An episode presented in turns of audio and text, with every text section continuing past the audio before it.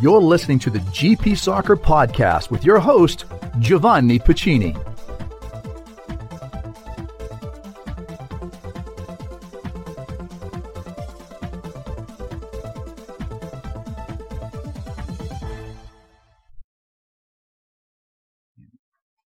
Hey there, everyone. This is Giovanni Pacini, host of the GP Soccer Podcast. Once again, coming across your podcast airways. Uh, how cool is this platform, this uh, idea of podcasting? Listen, I'm uh, old enough, not terribly old, but old enough to remember, uh, you know, these little things called transistor radios, of which I had when I was a kid, where there was this little box that you could turn the on uh, on off button and get either AM or FM, and you would kind of turn the dial to find your favorite AM station or FM station. Uh, at night, FM was cool because you got better reception. Um, so that was a you know my my entrance so to speak as you all know into the world of radio and had a brief radio career here in the boston area. But now here we are 2020 technology it's a wonderful thing. Uh, i've got my laptop got my equipment and i can uh, uh, satisfy the uh, uh, the radio fascination i have by doing podcasting and i've combined my expertise in soccer with my passion of radio and in broadcasting and here you have it the gp soccer podcast so let's let's kind of dive into uh, the show today. Um, as I've said to you before, I, have been very fortunate, very fortunate to have had uh, some wonderful interview guests, uh, of which I'm, uh, you know, I'll, I'll be forever grateful um, for them to coming on the show. And today is absolutely no different. Uh, not only is this gentleman a colleague, but I consider him a good friend. Uh, we we don't see each other that often throughout the course of the year because he's he's typically over in Scotland and, and in Europe. Uh, but, but, we do cross paths when we do uh, coaching education courses through United Soccer Coaches here in the United States. And uh, it's like um, you know, even though maybe once or twice a year, it's like we saw each other the week before. Um, so our, our guest today is my good friend and colleague Ian Donnelly. Ian Donnelly. Now, Ian has been immersed in the game of soccer his entire life, and we'll get into that as a player and as a coach. And now for the past over the past 25 years in the area of performance analysis. Performance analysis. He is a level five, which is world class ISPAS accredited analyst, and has been at the forefront of the growth and development of performance, performance analysis at all levels of the game. Ian has worked extensively in pro- providing analysis expertise and support in a wide range of sports at the professional, Olympic, and high performance levels. However, it is in soccer that he remains most heavily involved, working to enhance coaching and player performance at every level of the game, from national teams and pro teams down to the grassroots level. In the year of coaching education, Ian provides analysis expertise to national federation and governing bodies around the sporting world and works extensively with United Soccer coaches here in the United States in their coaching development courses. With a background in both education and coaching, Ian was instrumental in the development of the world's first interactive video analysis technology for coaches back in the early 1990s and continues to harness the latest computer and video technology in his current role as CEO at Performance Innovation. Ian Donnelly, welcome to the GP Soccer Podcast. Hi, Giovanni. It's great to be here. Thanks for having me on. No, believe me, it, my pleasure. As, as I noted in the setup there, um, I've been looking forward to this, not only because you're a friend and I love chatting with you, but you know, this is an area, you know, this idea of analysis that that I've been a bit of a junkie uh, for, for quite some time, and and did uh, utilize uh, various methods of analysis. Um, both with old-fashioned paper and pencil, but also through technology. When I was coaching collegiately, I used it used it extensively uh, at that level. So, uh, so yeah, I've been look, kind of looking forward to this. Um, so let's let's start with with uh, the issue that we're all dealing with now around the world, and that is the coronavirus uh, epidemic, COVID nineteen. Um, as I've noted in previous broadcasts with, with previous interview guests, I, I, delve into this because it is the new normal. It is what we're all dealing with globally. Uh, it's affected every aspect of our lives and certainly has, has, has affected us as soccer professionals. But I want to ask how you are doing. How is Ian Donnelly doing? How is your family doing uh, personally? How, how, are you, how, are you, how are you dealing with all this and how are you doing? Yeah, well, it's uh, you're right, Giovanni. It's uh, it's incredible. Really, really dark times um, around the world. Here in Scotland, no different to to you in the US. Um, virtually under lockdown, and we have been now. This is our our third week. So, fortunately, um, so far we're uh, family are all well, which is uh, which is great. We get out once a day. We're allowed out once a day um, to exercise. That's pretty much the limit. You can go out um, if you need to, to go for groceries. You're allowed to do that, but but that's pretty much it. But you know, it's uh, it's incredible how quickly uh, we adapt. And you're right, this is the new norm. Um, we keep busy, we exercise, we keep involved, and uh, you know, from a work perspective, um, working in soccer, it's been it's been really interesting. Initially, I hadn't anticipated being quite so busy. I, I think I've probably been busier work-wise in the last kind of month than I have been um, uh, than I have been for probably the last six months or so. And the reason is that a lot of uh, a lot of national federations now, obviously, they cannot run their in-person coaching courses, so they're looking at uh, alternatives for that. And so I've been working hard with uh, with a number of different national federations, and, um, just working with them to try and get them in a position where they can offer online courses as so, you know, my audience pretty much knows the situation here in the United States and the processes by which, um, you know, our professional clubs, MLS, uh, you know, uh, the things they had to consider in terms of shutting shutting uh, operations down. Share with my audience the, the, European process. What what has happened in Scotland? What has happened in Europe? Just prior to the coronavirus, as as we saw this tidal wave of a virus approaching, what happened in Europe in the soccer world that led to ultimately, you know, leagues being shut down and organizations, FAs being being shut down. How did it, how did it go in Europe? Well, it was interesting. Um, you know, it was Italy was really the first country um, in Europe to be um, really, really badly affected. But they were still playing, you know, they were they were still playing uh, games in northern Italy, which was the, the hardest hit area. That uh, they were still playing Champions League games the last round of Champions League games, I think uh, Atalanta uh, were were playing, and uh, you know, so they had sixty thousand in a in a stadium, and then it all came very quickly. It all um, once the the data began to to filter through and the projections and uh, um, all the all the information we started getting soccer federations were very, very quick then just to, to call a halt to, to everything. I mean, within the space of kind of 10 days to two weeks, we went from normal to absolutely nothing in terms of uh, sport. Here in Scotland, the league shut down um, straight away. Uh, clubs, uh, players weren't allowed to go in um, and visit and not even train uh, at the clubs as well. So you know, it's been it's been really really interesting um, the way that uh, again, you know, how people have adapted to this from a, a fan's perspective. Obviously, you know, I'm, i come from Scotland, and uh, we are per capita the highest, the best supported um, country in terms of of the sport of soccer in the world, and so it's a huge hole in in people's lives here. But I think that uh, there's just a realism and that, you know, uh, life is bigger than sport. So while, you know, even three months ago, it was unthinkable that we might not have any soccer um, to go and watch or have soccer on the TV. Think people, um, I think people are just, you know what, there are bigger things out there, much more important things out there. Everything's put in perspective. And while we love our game, um, we realise now that, uh, that there are a lot more uh, things that are a lot more important. Yeah, you know, one of the things I've I've commented not only on the on my broadcast here, but you know, just in general to my wife and friends and family. Um, you know, we have seen, and I'm sure that's the case in Europe as well. This is a broad statement. Uh, we have seen some extraordinary acts of kindness.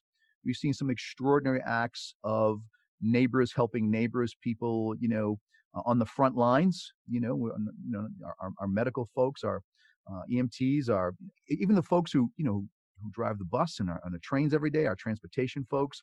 Um, we've seen some extraordinary acts of kindness. I, I, just hope when this is all said and done, that those acts of kindness and that that humanity, if you will, is maintained going forward. Um, you know, it's terrible what we're going through, but maybe out of this terrible situation, something good can transpire, something good can happen, and be part of the uh, of the human uh, human mindset going forward. Um, that's my hope, Ian. That that's my hope. So. Yep, and I completely agree with you, um, Giovanni. It's uh, you know our frontline workers are doing an incredible, unbelievable job, putting their lives on the line um, for us, and I genuinely don't think this will be forgotten. I think that uh, I think that we're going to learn a lot from this, um, and uh, as you said, I mean. I, so, Ian, um, I'm curious, as I'm curious with all my guests, uh, your personal journey. Um, you know, when you were a, a young young player uh, in Scotland uh, to to you became a coach to analyst. Take take my honest uh, my get my audience on the Ian Donnelly journey, if you will, from player to coach to analyst. Well, Giovanni, I, uh, as you know, I've been kind of immersed in, in soccer all my life. My dad was a, a professional player and then was a, a, soccer journalist here in Scotland. So I was involved in the game since I was knee high. and uh, I played. I wasn't quite good enough to um, to make it uh, professionally, um, but I, I was a decent player, I suppose. Not not the greatest, but I was a decent player.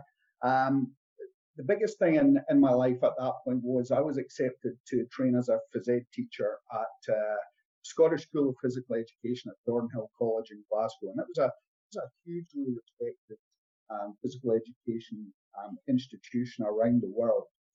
There were lots of um, former students who had gone on and, and, done great things in soccer. Craig Brown was the Scotland national team manager, who a, number of your listeners will know, and also Andy Roxburgh, who um, was the Scotland national team coach and then was the technical director for UEFA um, for a couple of decades, I think, and then and is now still the technical director uh, with the Asian Federation.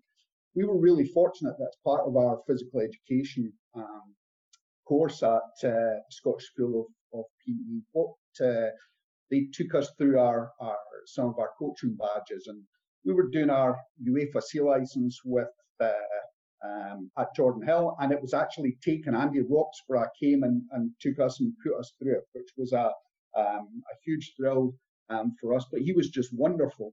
He came back, um, came back to to work with the group, and he had been out at the um, at the convention at the that at that point was the National Soccer Coaches, the NSCAA convention.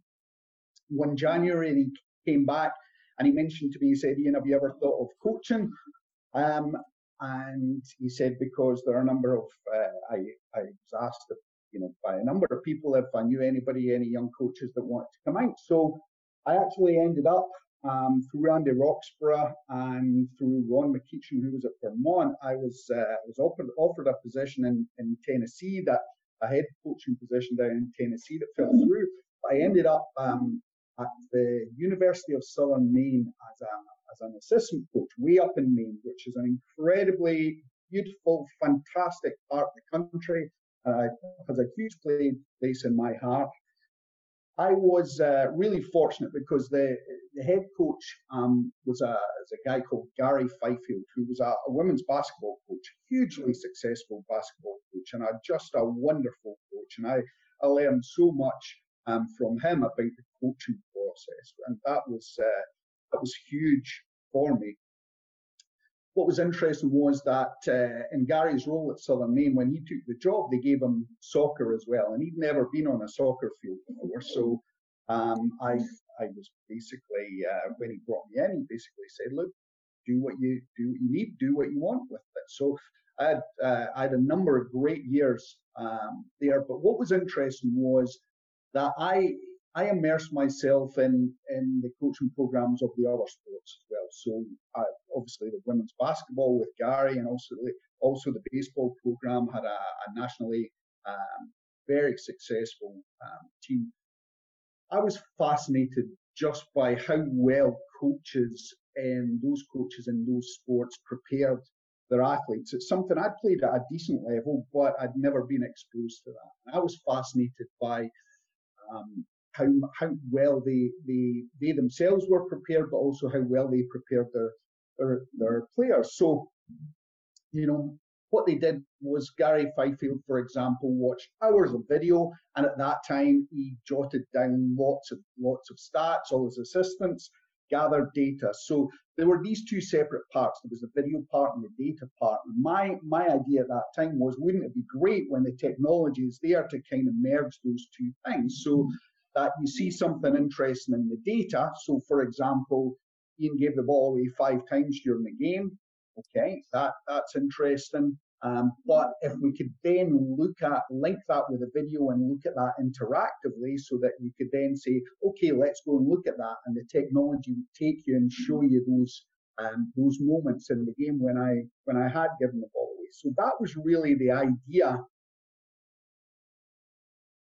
You know, you, you mentioned baseball. Baseball is forever in, in its existence for the most part has been driven um, by analytics, you know, and it goes beyond, you know, batting averages and the, you have on base percentages. And it's a, it's a sport built for statistics. It's a sport built for, for analytics. Um, and then that's where, you know, my interest kind of started with analytics, you know, baseball, where they could kind of break everything down, you know, with, with numbers and, uh, and, and, and discern, you know, trends and, you know, uh, as it affected the team, as it affected, uh, you know, individual players. Um, so yeah, yeah, I, that's what my fascination with when analytics, you know, came on as well. Let's, I'm, you know, I want to make sure that my audience, because my, my audience runs the gamut. I've got you know grassroots coaches, we've got college coaches, and I know there's a few few folks out there that are a little bit higher level. But the predominance of my audience is you know from the grassroots level. I want to kind of put things in context. Um, there's this idea of analysis. Does it run the gamut? Um, does it have application at the grassroots level? Um, we know it has application at, at, the most advanced levels. You're talking about, you know, collegiately or, you know, academy level, professional, international level. But does it does it have broader application? And if and if the answer is yes, specifically how and where? Well, I know this won't surprise you, uh, Giovanni, but I, I, passionately believe that some form of analysis or visual feedback should be part of every every coaching program. And I don't care whether you're coaching the national team or you're coaching your, your U8s. Obviously, the nature of that analysis and that visual, uh, that visual feedback will, will change. So, for example, at top level, huge amounts of effort going in terms of gathering data, looking at tactical analysis, and the recruitment side, all, all those aspects there. But I think it's important to, to make a distinction. And, you know, we talk about video analysis. I actually include visual feedback in that because feedback is so important for us um, in, in terms of the, the development of players. We now understand through all the, the kind of skill acquisition research and literature that's been done over the past few decades, increasingly we, are understanding the important role that feedback play, uh, that feedback plays in the development of players. So we now understand that, you know, without, uh, you know, apart from practice itself, it's the quality of feedback that the player receives that is the single most important factor in determining the speed of learning and the extent of learning. So that has huge ramifications for us as coaches. So if we're saying that feedback is so important, then really as coaches, all of the time we should be thinking about how, how can I improve? How can I enhance the quality of feedback that I'm pro- providing for my players? So when I talk about visual feedback, this is about showing players some video, even young players. Now we're able to, sh- to show video on phones, on tablets, etc. You know, young players in particular, anybody under the, the age of kind of 25 now lives and lives their lives through their tablets and, and their phones. So we can harness those devices then to, to really um, enhance the quality of feedback that we're providing. So yeah, absolutely. I would say that analysis is of, of, of huge value. Um, and as I said, you know, whether you're coaching your national team or you, your U8, I absolutely think it should be part of your, your coaching program. It makes us better. We're more informed. We make better decisions.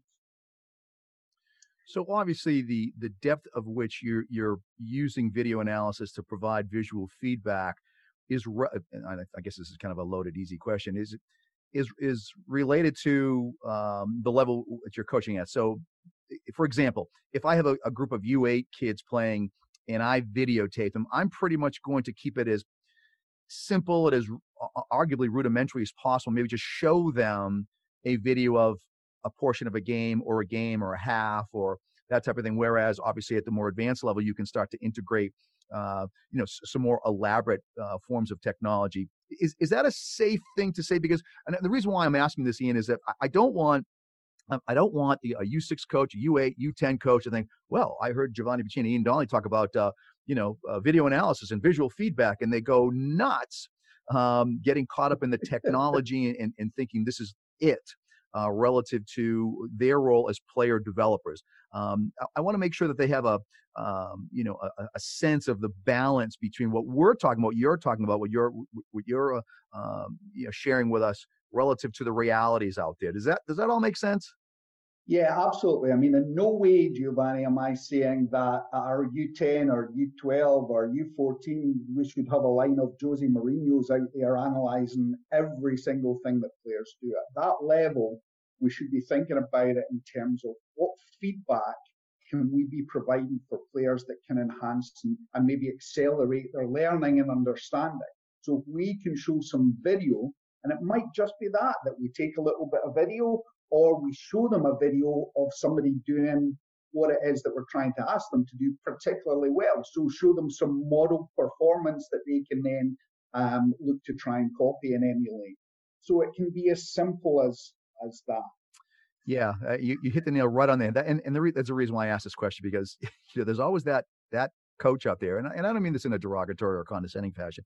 There's always that coach out there. I'm like, oh wow, I'm gonna I'm gonna start using analysis and feedback and you know because that's the that's the modern thing to do um, it's important to have a sense of balance and, and appropriate application of of uh, video analysis and visual feedback dependent upon the the age group and level of which you're, you're dealing with um, so you know this idea of analytics is now you know it's a common word it's it's widespread and when we see you know i mean an explosion of data being generated and available in all aspects of all aspects of the game help my audience um, understand how do you outline how the data is being used to then enhance performance how, how does that all take place um, well, it's interesting, uh, Giovanni. You know, uh, you you said I've been involved in uh, analysis now for uh, for a quarter of a century. It, it, it's funny. I, I have a funny relationship with data in that, um, you know, I believe it can be helpful, um, but we're at a point now where I, you know, we are we're drowning in it. We are drowning in data.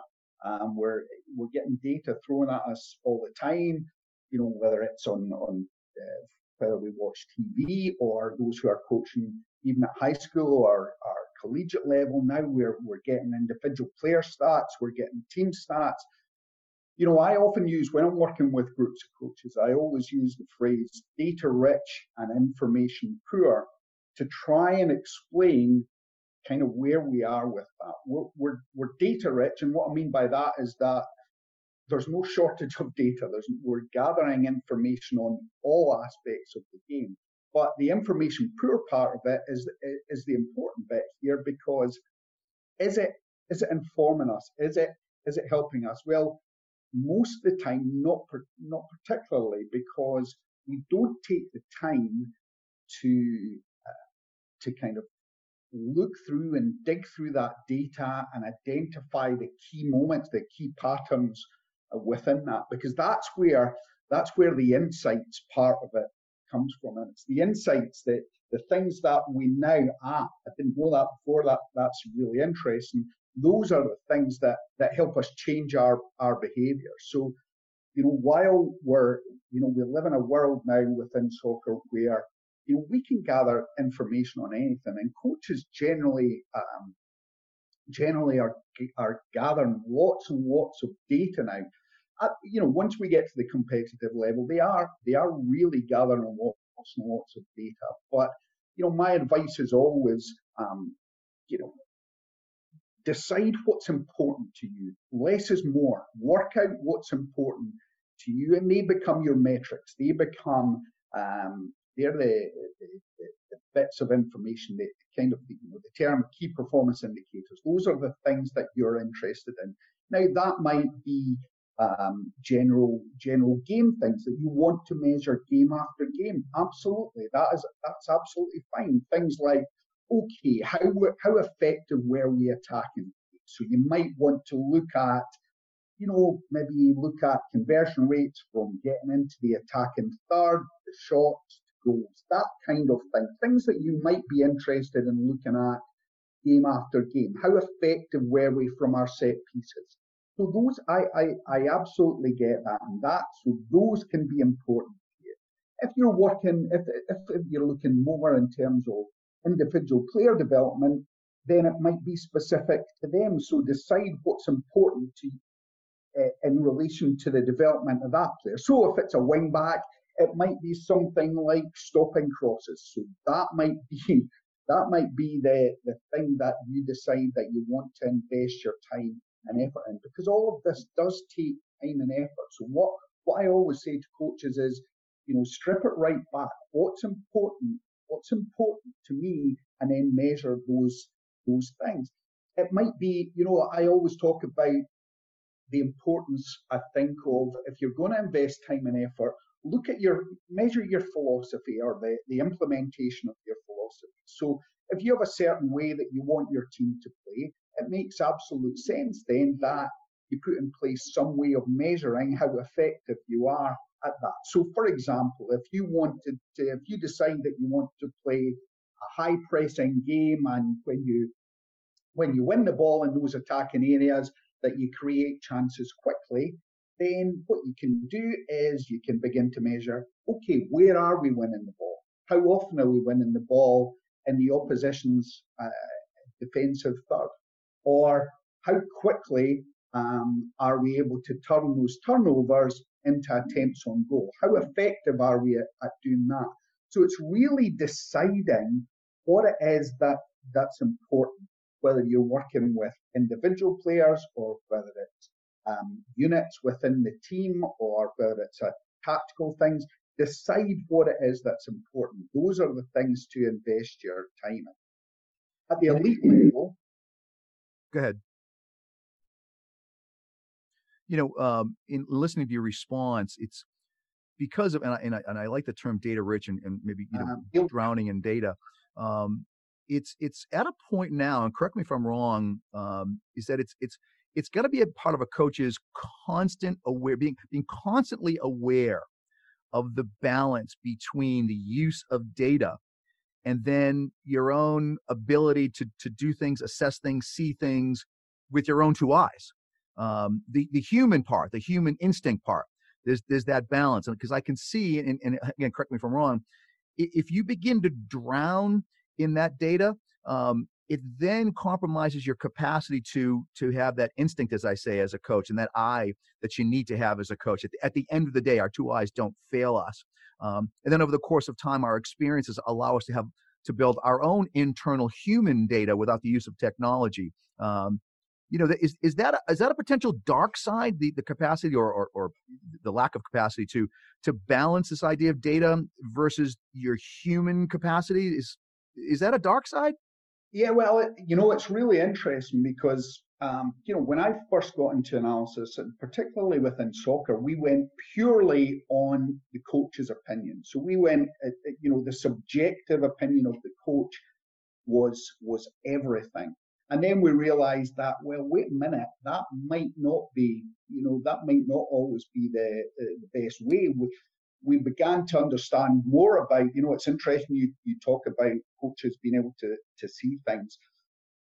What we, what we began to understand, uh, and as we learned more about our ability as observers, as human beings, as observers, and the ability to kind of process, store, and then recall information, we realized we actually weren't very good at that. So, you know, we're not particularly effective observers. We're, we're, you know, if you're a soccer coach and you, you're watching the game, your your attention is drawn to whatever it is that's happening at that time. But there's so many other things on the, the field that that you that it would be important for us to to see as well. We're just not effective uh, observers, and in terms of our memory, our ability to store and then recall things accurately um, we're not particularly good there. The common perception is that when we remember something that you kind of press a button, your brain presses a button and plays that, that action as a video again. But we now understand that that's not how it works. What happens is when you remember something, your brain pieces it together bit by bit, new every single time. And what that does is that that creates real problems in terms of accuracy. When I'm working with coaches, I, I talk about it in terms of a jigsaw. If we were working on a jigsaw, we and we finish the jigsaw, we need that picture to be clear. We want that picture to be clear and to be complete. But those human limitations that I talked about in terms of our ability to observe and remember accurately, the impact on there. So some of the pieces in that jigsaw are missing. Some of the bits are really clouded and we, we can't see clearly. And some bits we, we've just remembered wrong. So that is the picture that the coach has. We, we're striving, we need clarity. As coaches, we want to base our, our decision making and our feedback to players on a clear and accurate picture of performance.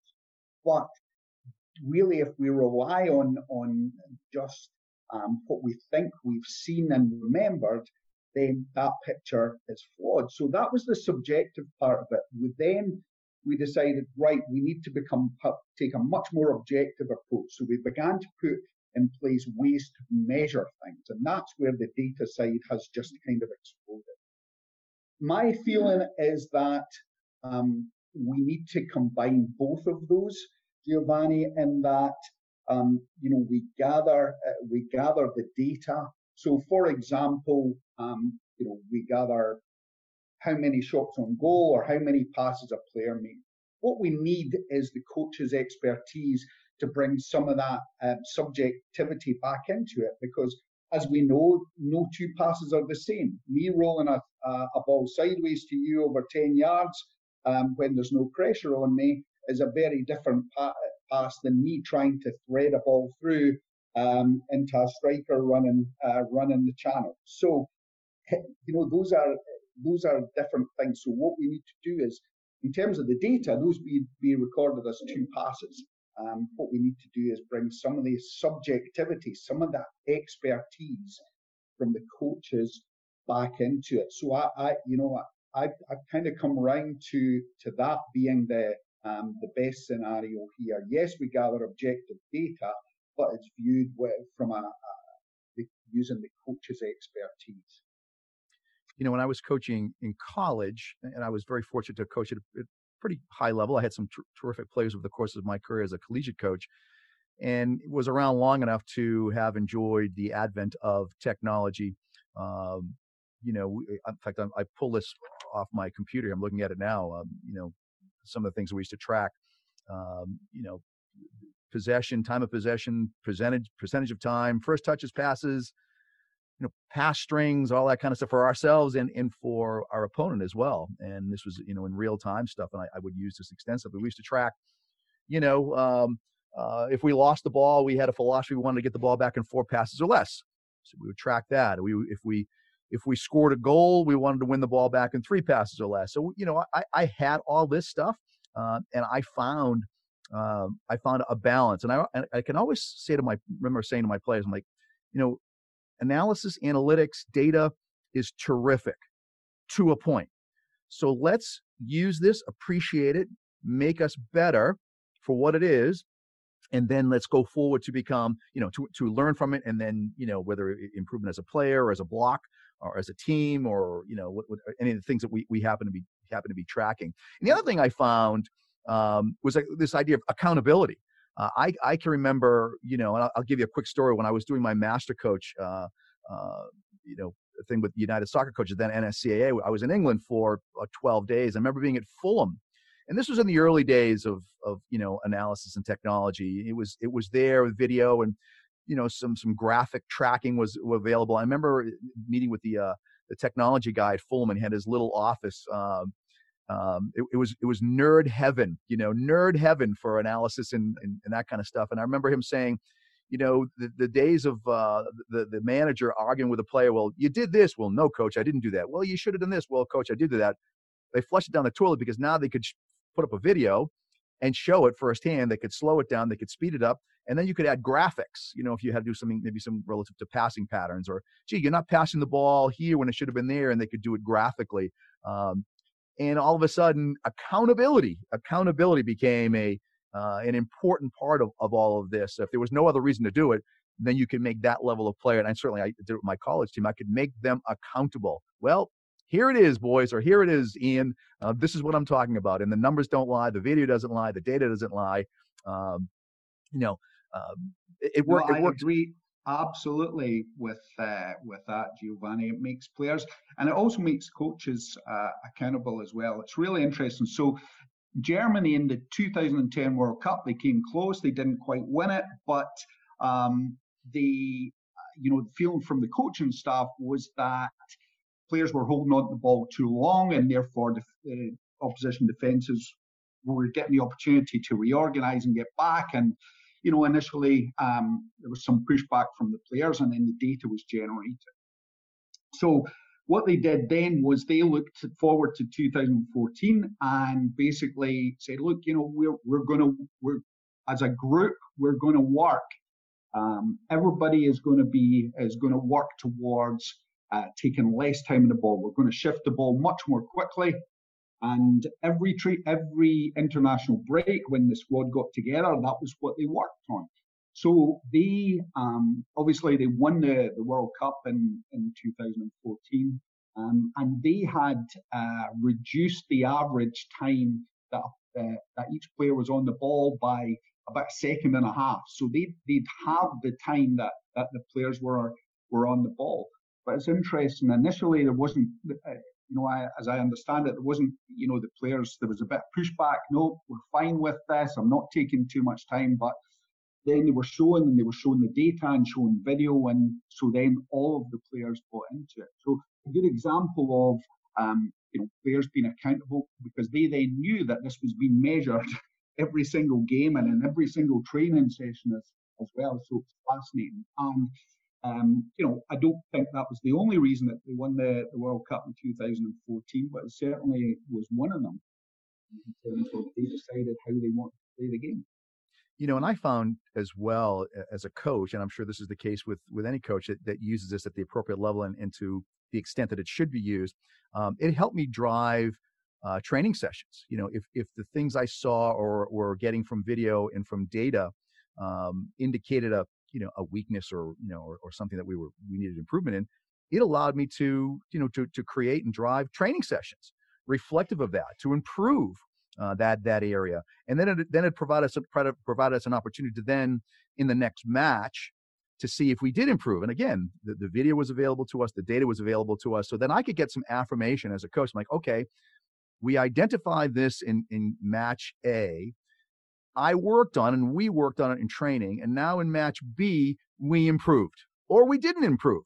But it, yeah. but in either case, I mm. got feedback from the from the video, from the data that that could either affirm or not, um, you know, the, the, the training that, that that took place in order to improve that area. Um, I found that to yeah. be, I really enjoyed that part, taking all that that quote unquote stuff in and formulating training sessions, implementing them, and to see if it worked. You almost like a little, bit like a mad scientist, if you will, uh, taking all this stuff, putting it together in a training session, and then put the boys back out there to see if uh, you know if it works, if it works. Um, so moving forward, um, you know, what, what is what are some of the analysis uh, analysis technologies that are being utilized now that are out there, and, and where is where is this technology going? Um, it, it seems like you know it's it's it's come so fast like all of technology um you know where is all where's all this going i mean it is incredible the um, soccer soccer is uh, the money that's gone into um, the, the technology side of,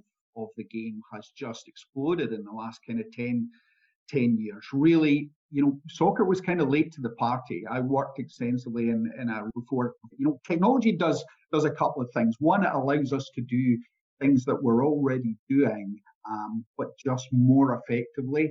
And secondly, it allows us to do things that we weren't able to do before. Um, and that kind of that's showing in kind of where the technologies are just now. So obviously, you've got the video technologies. You you know, you've got everybody now has the ability to video. We've got it on our phones or our tablets.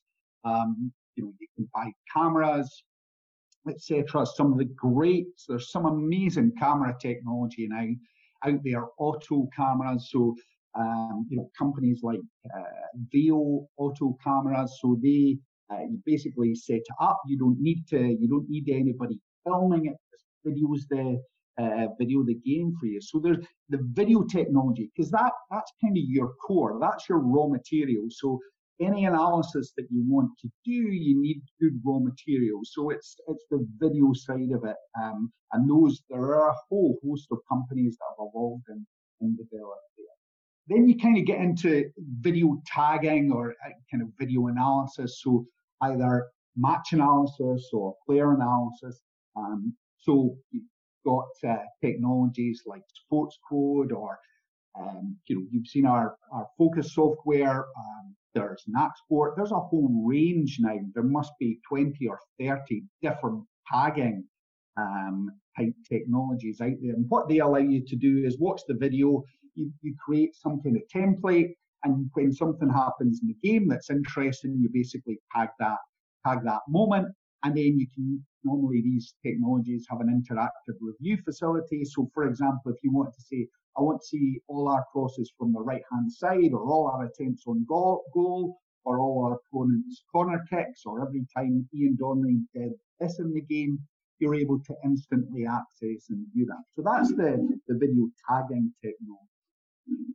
That's kind of evolved, you know, as the kind of machine learning um, technologies have come on board and, and improved.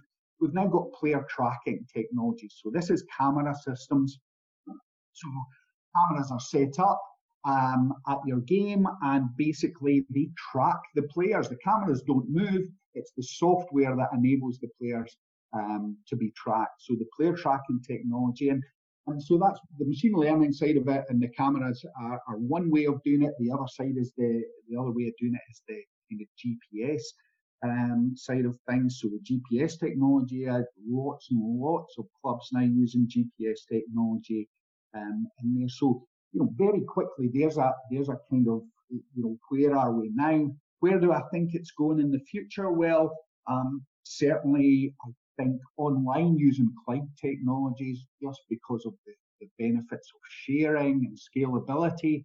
Um, that online analysis solution. So the one uh, you know I've seen a lot of these uh, develop and, and evolve, and uh, the one that I, uh, that I like uh, that I'm really impressed with is iSports analysis, with uh, an online um, solution that is just wonderful. It does um, all of the video analysis. It has all the video analysis capability of a focus or a Sportscode, but online, so players players and coaches can log in. Players can log in and tag up their own stuff. So the coach uploads the game, and uh, uh, he can actually, he or she can go in and tag the game up, or the players can, uh, can go and tag stuff as well. So online cloud technologies certainly um, one area. Probably the other area is, you know, the, the holy grail is that you have a camera set up and it tags everything for you. Because as we know, it, it can be quite time consuming to tag up um, and analyze games. So the holy grail is wouldn't it be great if every pass and every tackle and every shot and every cross and every corner could be tagged automatically? So I think we will get there at, at uh, some point. I um, fortunately my days of spending hours and hours tagging games are behind me now, Giovanni, which I'm delighted to say. But I certainly uh, hope the auto tagging um, technology continues to evolve and uh, and develop. the thing I love about the tagging technology or the tagging software uh, is that the sky's the limit. You can create your own subject area or topic or focus. Um, you know, like like you said, you want to track, you know, crosses or crosses from the right side, crosses from the left side, shots, anything. Uh, you can create, you know, something for an individual player through the through the, through the tagging process. Um, I really enjoy and really appreciate that that part. Um, that you can really hone in on an aspect of the game uh, to, to, to identify you know issues that, that may be taking place or some or a point that you're trying to make to the team or players or uh, or just to just to just to, to discern some some data. Um, so you know we talked about a player driven approach to analysis. Um, what does that mean? What does it mean to have a player driven approach to to analytics or analysis? Yeah, well, this is um, an area that I'm absolutely fascinated by and have been for, for the last decade. And this is really the idea um, Giovanni, that there are the abilities to put up a game and say to players, right, all I want you to do is pick out the moments where you think you did well in possession or maybe not so well in possession or perhaps well when uh, you were defending or maybe when things didn't go so well and the opportunity to to just tag questions as well. Moments in the game where where players maybe don't understand what they've been doing or the coach has shouted at them or said something to them during the game and they haven't quite grasped it so this process um, this player driven approach kind of flips where analysis is because traditionally analysis has always been done um, it's always been coach led. So I'm the coach. I, I watch the game. I analyze the game. I decide what's important and I feed back to my players on what I think is important.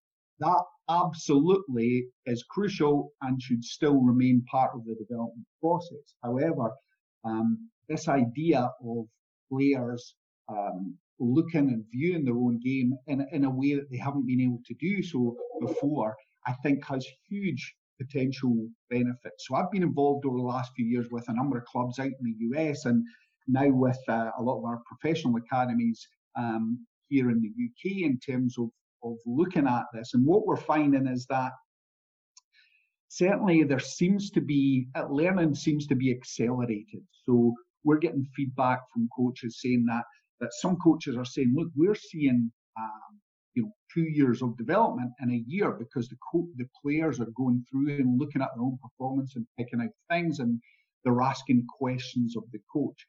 This is where the, this ties in with the technology. So now, for example, the, the online analysis platform, um, we utilize the, the iSports analysis platform for this.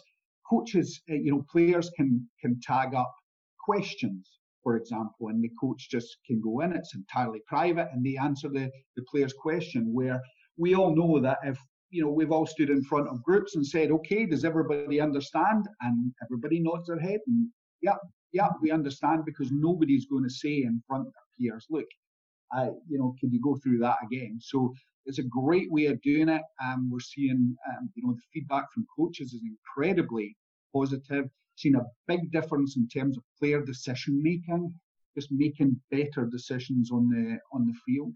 Fascinating watching um, watching players tag up their own game because all you see is, oh my goodness, why did I do that? All the space is out this side, and yet I turned into trouble. And so watching players do this is is is fascinating. So I think this is an area that's going to grow. I've been um, you know, I've been fortunate. I've been asked to to now do a uh, a PhD study on this by Middlesex University, who have a performance analysis department. They had uh, they had uh, gotten a lot of information and feedback from coaches on on uh, how this process was going that we were implementing both in the US and, and the UK. So that's where I am just now. I'm, I'm in the middle of that, which uh, is leaving me about seven minutes a year free um, just now. But uh, I don't know what I'll spend those seven minutes on. Do I have to call you Dr. Donnelly now? No, you you should never call me Dr. Donnelly. Professor Donnelly? I mean, PhD. I mean, you know, okay. No, it's just uh, honestly, it's a it's a fascinating um, area. This this concept of, of how players getting access to the technology can can actually enhance their own, own development. It's fascinating, and uh, the initial results uh, in terms of trying to validate this um, have been have been just uh, mind blowing so far. So it's uh, it's been great. You know what? It it personalizes uh, things for the player. Um, it's them. They they're looking at themselves as as players, and then they look at themselves as part of a a block of players, and they look at themselves as part of the team. Um, and it becomes very personal for them. And I think it only it only enhances their interest, their fascination, their dedication toward uh, spending time with their with their analysis, and then doing better on the field, doing better on the field. Absolutely, I uh, absolutely. It's uh, they they're able to view their own performance within the context of the game, and it's something they haven't been able to do before. So as a, a as a new kind of learning and teaching opportunity, it's fascinating. So I want to kind of conclude in an area that you and I are both very passionate about, and we have been involved with for many years, and that's in, in coach development, uh, coaching education. Um, you and I have done extensive work for United Soccer Coaches, uh, and we, we collaborate and work together a few times a year that we get together at our residential courses. So, you know, how does this apply to coach development, this idea of analysis and uh, things we've been talking about? I think there are really um, there are kind of two two sides to this, uh, Giovanni. One is you know through the coaching courses, so it's making uh, it's making coaches aware of the importance of analysis, the importance of feedback, and and and how they can enhance feedback and integrating technology. Let's harness technology to make ourselves better. So that's certainly one part of it. And you know, I, you and I have worked together with United Soccer Coaches. Of, uh, you know, I take my hat off to that organisation as a as a coaching education body. You know, I'm very fortunate that I, I I get asked to to work with different over the last kind of 20 years or so, impressed by uh, United Soccer coaches and just the quality of their um, their courses, just fantastic. And the fact that they integrated the analysis component as as part of it, they viewed that as as being important that the coaches had an understanding of that. That was uh, fantastic. So certainly within the courses, I think that that's really important. I think analysis, uh, you know, it's interesting. We're now you know, analysing our players is, is commonplace. But what, what we need to remember and understand is that we as coaches are a, a, a huge part of this process. So therefore, you know, turning the camera around and looking at our own coaching behaviour and trying to identify areas there to, to improve is also hugely um, important. So looking at coaching behaviour, whether it's our verbal behaviour, um, whether it's whether we're when we're coaching within sessions or within games, because I think it's uh, important that we look at our own behaviour within those those two environments. But that's um, that's really um, an area that is that people are beginning to perceive as, as more important. I think that that's great. I work closely with Loughborough University, very prestigious university down in uh, down in England, and uh, they have a, professor there, Chris Cushion, who is kind of uh, one of the, the leading figures in, in, in terms of the in trying to, to enhance coaching behavior through the analysis uh, of coaching behavior. And he has an instrument, the coach analysis and intervention system that he uses, which is incredible um, for this. So yes, more and more, um, more and more, we're going to see coaches beginning to turn that camera around and look at their own coaching behavior um, to try and improve there, which is uh, which is great. The other, you know, the the other area um, is really in terms of you know professional development. I've been really fortunate now. What I I am invited in by different associations again to to talk specifically to coaches and work with coaches who have a real interest in the analysis side of it. So out with their coaching whether it's their UEFA coaching license courses or their United Soccer coaches diploma, um, working with them purely on the analysis side. So those who are looking, looking to dig deeper. And we started that this year actually with United Soccer coaches. I ran a couple of uh, weekend um, performance analysis courses for, for Ian Barker and United Soccer coaches last year, which were just fascinating and really well attended and just showed how uh, the number of coaches that are interested in this this area. So it is. It's um, it, you know it's it's great to see it within coaching education, and those are the different strands. And uh, I I only see each of those areas growing. And last but certainly not least, um, and I don't think we we think about this enough, um, is the idea of using this to enhance the quality of officiating. Yeah, I mean it's uh, it's the same premise, you know. Yeah. It's uh, why do we uh, why do we invest our time analysing performance? Well, it, it, helps us make better decisions. So, you know, in terms whether that's um, in player performance, us as coaches, or it's just as uh, it's just as important for for match officials. Look at your own performance. How can I how can I improve there?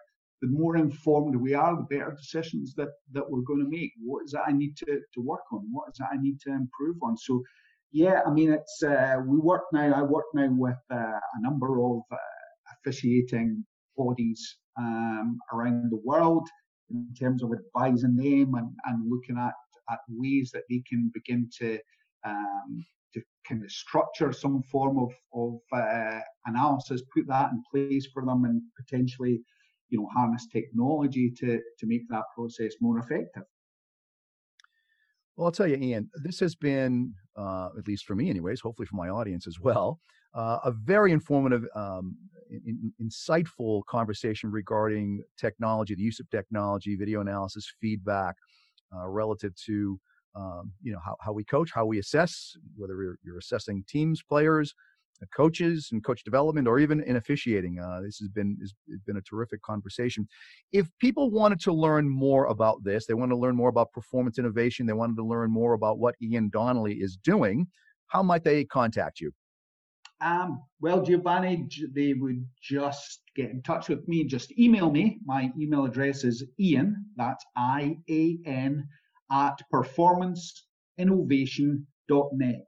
So that's Ian at performanceinnovation.net. I am uh, always open to, to answer questions from coaches. It's uh, been involved in, in, with different national associations. It, it's fantastic. I, I get coaches from all over the world asking questions and wanting to find out more. So, and I love doing it. I love uh, helping people out, um, whether that's with in terms of structuring the analysis or technology side of it or whatever it is.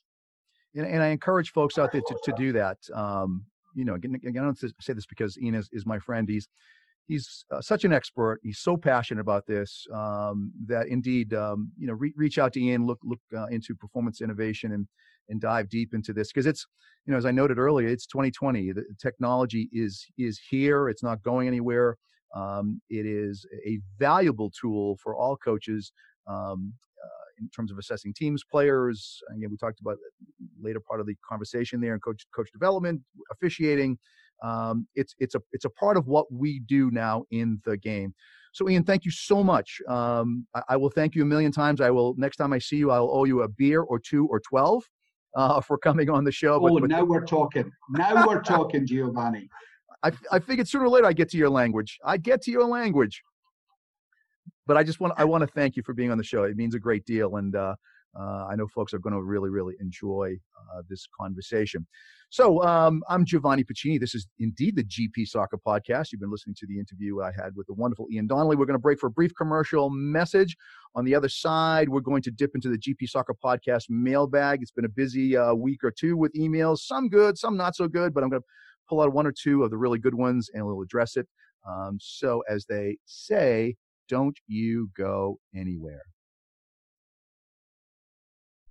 Hey, Giovanni Pacini here, host of the GP Soccer Podcast. As you all know, the main theme of the show revolves around player and coach development, both really important issues here in the United States. It's my hope that when you listen to the show, in essence, it becomes a mini coaching education course of sorts. And when you finish listening, you're that much more enlightened about the things that we as soccer coaches need to implement into our regular soccer routines and practices. If you like what you've heard, and I certainly hope that you do, well, share it. Share it with those within your own soccer network. It might be amongst those within your youth soccer or club organizations, or your soccer friends and colleagues in general. I'm hoping that this becomes coaches helping coaches. That's what I'm trying to do with the show. So, if you like what you hear, tell everyone. Hey everyone, this is Dave Hart. You have no idea who I am, probably, but that's okay. I'm the boys soccer coach at Kennett High School in North Conway, New Hampshire. And right now, you're listening to GP Soccer Podcast with your host, Giovanni Pacini. Keep listening. It's time to dip into the GP Soccer Podcast mailbag. Yay! Welcome back to the GP Soccer Podcast. Uh, I am your host, Giovanni Pacini. Great interview with Ian Donnelly. Again, a good friend, good colleague. Uh, it was a real fantastic opportunity to to uh, have a chat with him. Um, and terrific uh, that all you folks out there who are listening um, get a chance to uh, learn more about um, the use of you know use of technology and uh, and feedback and uh, data assessment and um, those very important things that are that are now the cornerstone of, of sports, um, not just in soccer but but everywhere. Uh, as I noted, that Ian is a He's the managing director director at Performance Innovation, so certainly check that out online. Um, and if you want to learn more, certainly reach out to Ian via Performance Innovation. So again, many thanks, Ian. Uh, great uh, chatting with you, and I do look forward to the to the chance that we uh, get to see each other face to face. Right now, you're in Scotland. I'm here in the United States. Uh, but uh, we will cross paths at our next United Soccer Coaches Coaching Education course and we'll have these ongoing conversations. So, uh, dipping into the uh, GP Soccer Podcast mailbag, and yeah, there it is, uh, hot off the presses. This is from somebody I know. Uh, I'm not going to mention name, but it's it's a good question, and it it will result in a, a true story, a true story. So here we go. Geo, please tell the story of the time when you were doing a grassroots session a number of years ago, and it was a number of years ago, about the coach who discovered a way to keep his U6s apart. It's a classic. See you soon. Um, yeah, uh, this is a true story, and I and I share this story when I teach uh, grassroots uh, courses, particularly U6s and U8s. Um, and uh, a number of years ago, when I was involved with uh, mass youth, mass youth soccer, uh, doing grassroots and you know grassroots uh, clinics at the time. There weren't really courses; there were clinics, and I'd get out there and, and educate folks on you know the, the methods by which we would uh, you know create environments for U6s and U8s. So I had done this particular session, this particular presentation for a group uh, on the South Shore of Boston uh, in a community that shall remain nameless. And at the end, uh, like, like I always do, like we always do if you're in this business, um, you, you ask, is there are there any questions or any comments uh, uh, that you might like to share with me in the group? So this one gentleman raises his hand, and, and I said, yep, this is what he got. He says, well, you know, uh, Giovanni, I, I've uh, discovered a way, I've figured out a way to keep this, you know, my U6s, you, you keep these kids apart, get them to spread out. And I'm kind of paraphrasing here, it was a number of years ago. And I went, okay, uh, what do you got? He says, Well, I went to Home Depot, and right there, the first red flag went up. The first red flag went up. I went to Home Depot and I bought some pegs and I bought some rope. The second red flag goes up, and he said, I, I put some pegs on, on the ground and I would strap the rope around the players and I gave them enough slack to cover an area that they would typically cover in a game. And then I would let them play. So at that point, I was waiting for the gentleman to, you know, say, "Ha ha ha, I'm just just kidding." But eh, looking at the, you know, looking at the expression on his face, he was dead serious. He was he was dead serious. He thought he had discovered a, a way to kind of keep these kids, uh, you know, uh, spread out. So I couldn't help but ask, well, what happens if, you know, the ball happens to be in, in, in a spot where two kids have kind of run out of slack? Well, then what do you do? Because Well, I just kind of go out there and I just toe poke the ball and let them play. So I, I wanted to take the, this is a true story, by the way. This is a true story. I'm not making this up. I, I wanted to take the guy by the collars and kind of shake him and going, Are you kidding me? I, I, are you kidding me? Um, so I had to very professionally, which I did do, share with him that it really is not an effective way to, you know, to, to teach the kids how to spread out at the time. And now, mind you, this was a time when, you know, the, the, the notion of doing that was before where somebody did it now, you, I mean, it would be an instant lawsuit, you know, tying kids up on a soccer field, uh, pegged to the ground.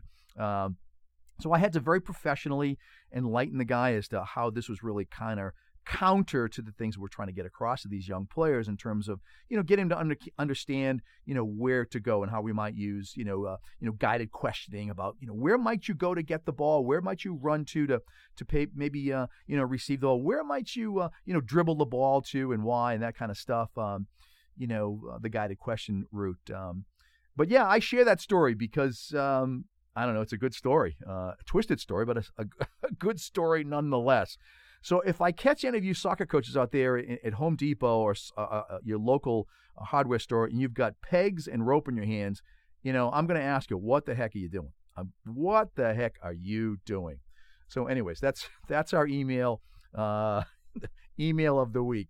So that's our show for today. I hope you enjoyed it. I know I did. I, I, enjoy every show that I do. This is a boatload of fun. I hope it's a boatload of fun for all of you in terms of listening in. Our guest today was again the great Ian Donnelly from Performance Innovation.